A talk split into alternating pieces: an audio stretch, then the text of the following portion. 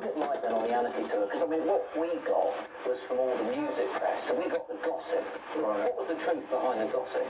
Um, well, I don't know what gossip you wrote, but it was just pandemonium. Nobody would let us play them to try and censor us. We had to go to the shows to. Well, hey, we were, we were outbeaten by these old fuddy duddies that, you know, to try and censor us. Um, but there was also another thing going on, was if we didn't turn up, we wouldn't have got paid. You know, they cancelled the show, so we had to kind of go, try and play, and also show willing to play. There were very few places we played, was, was brilliant, let's put. What do you remember of that?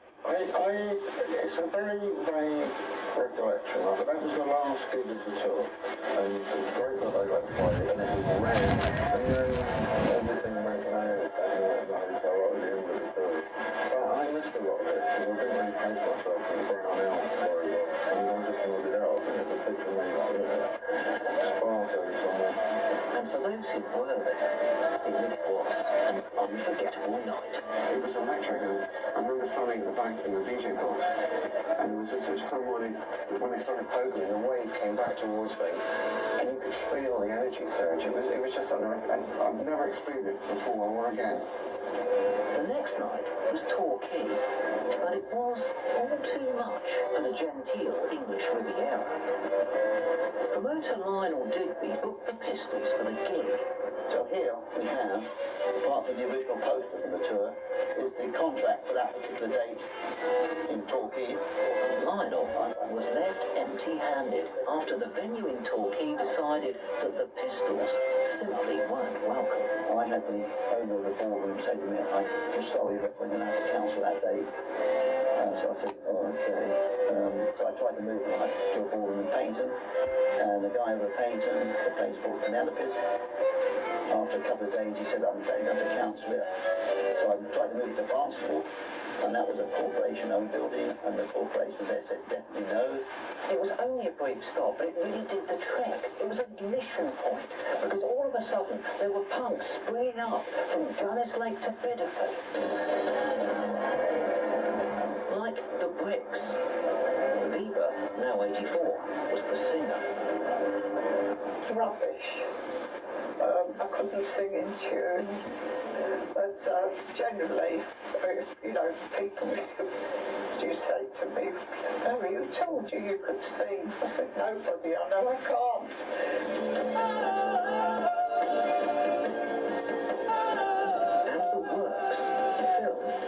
BBC in We're all high energy, really into it. Um, mostly drunk most of the time, you know, sort of living in pubs, playing in pubs all the time. It was just a fantastic time. The scene was great. Everyone we knew was playing.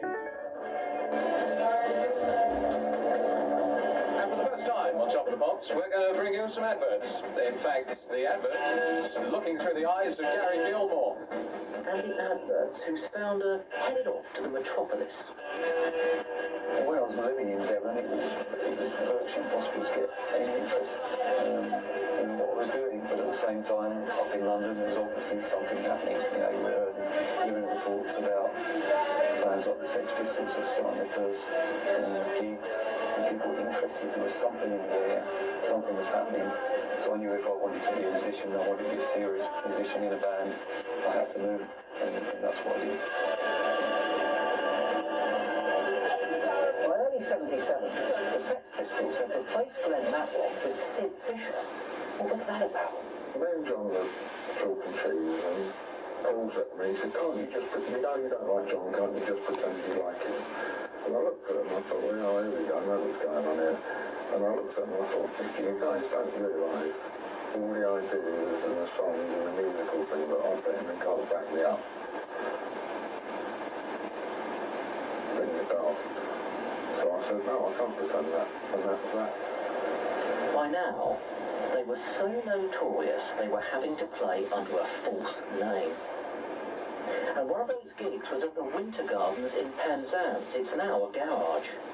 John Adams billed them as a mystery band, but of course, rumours spread like wildfire. We were told that we could uh, advertise in the spot, which is Sex Pistols on tour. But um, I decided I just let everybody work out. We just put big posters around the around everywhere with a big question mark on it and the price. And uh, everybody was ringing up and saying it's a Sex Pistol, isn't it? I said, well, pay your money, pay your pound, come along and see. Even the local hotel didn't know they'd booked in. They stayed here one night. In the morning, I think, or the evening, they had a meal here in this uh, And I think it turned into a bit of a bum fight, and there was a few um, food fights, and up on the ceiling, potatoes were thrown. But it wasn't nothing massive. It was just hijinks, I suppose. I wonder now, with the benefit of hindsight, how Glenn feels about those far-off days. Any regrets? Well, we're not the best of friends, we're not the worst of enemies. And I kind of agree with that. And we have got one thing in common that only four people have in the world that when we get together in a room and play, which we might do again one day, we might not, but we Sex Pistol, and nobody else comes close. And that is something to be celebrated. As a real die-hard fan, he's waited 40 years. Right. Can I ask for a little rendition? Maybe the start Pretty Vacant or something? Oh, all right. Are you ready? Yeah, I'm ready. Ready, one, two, three, four. One, two, three, four.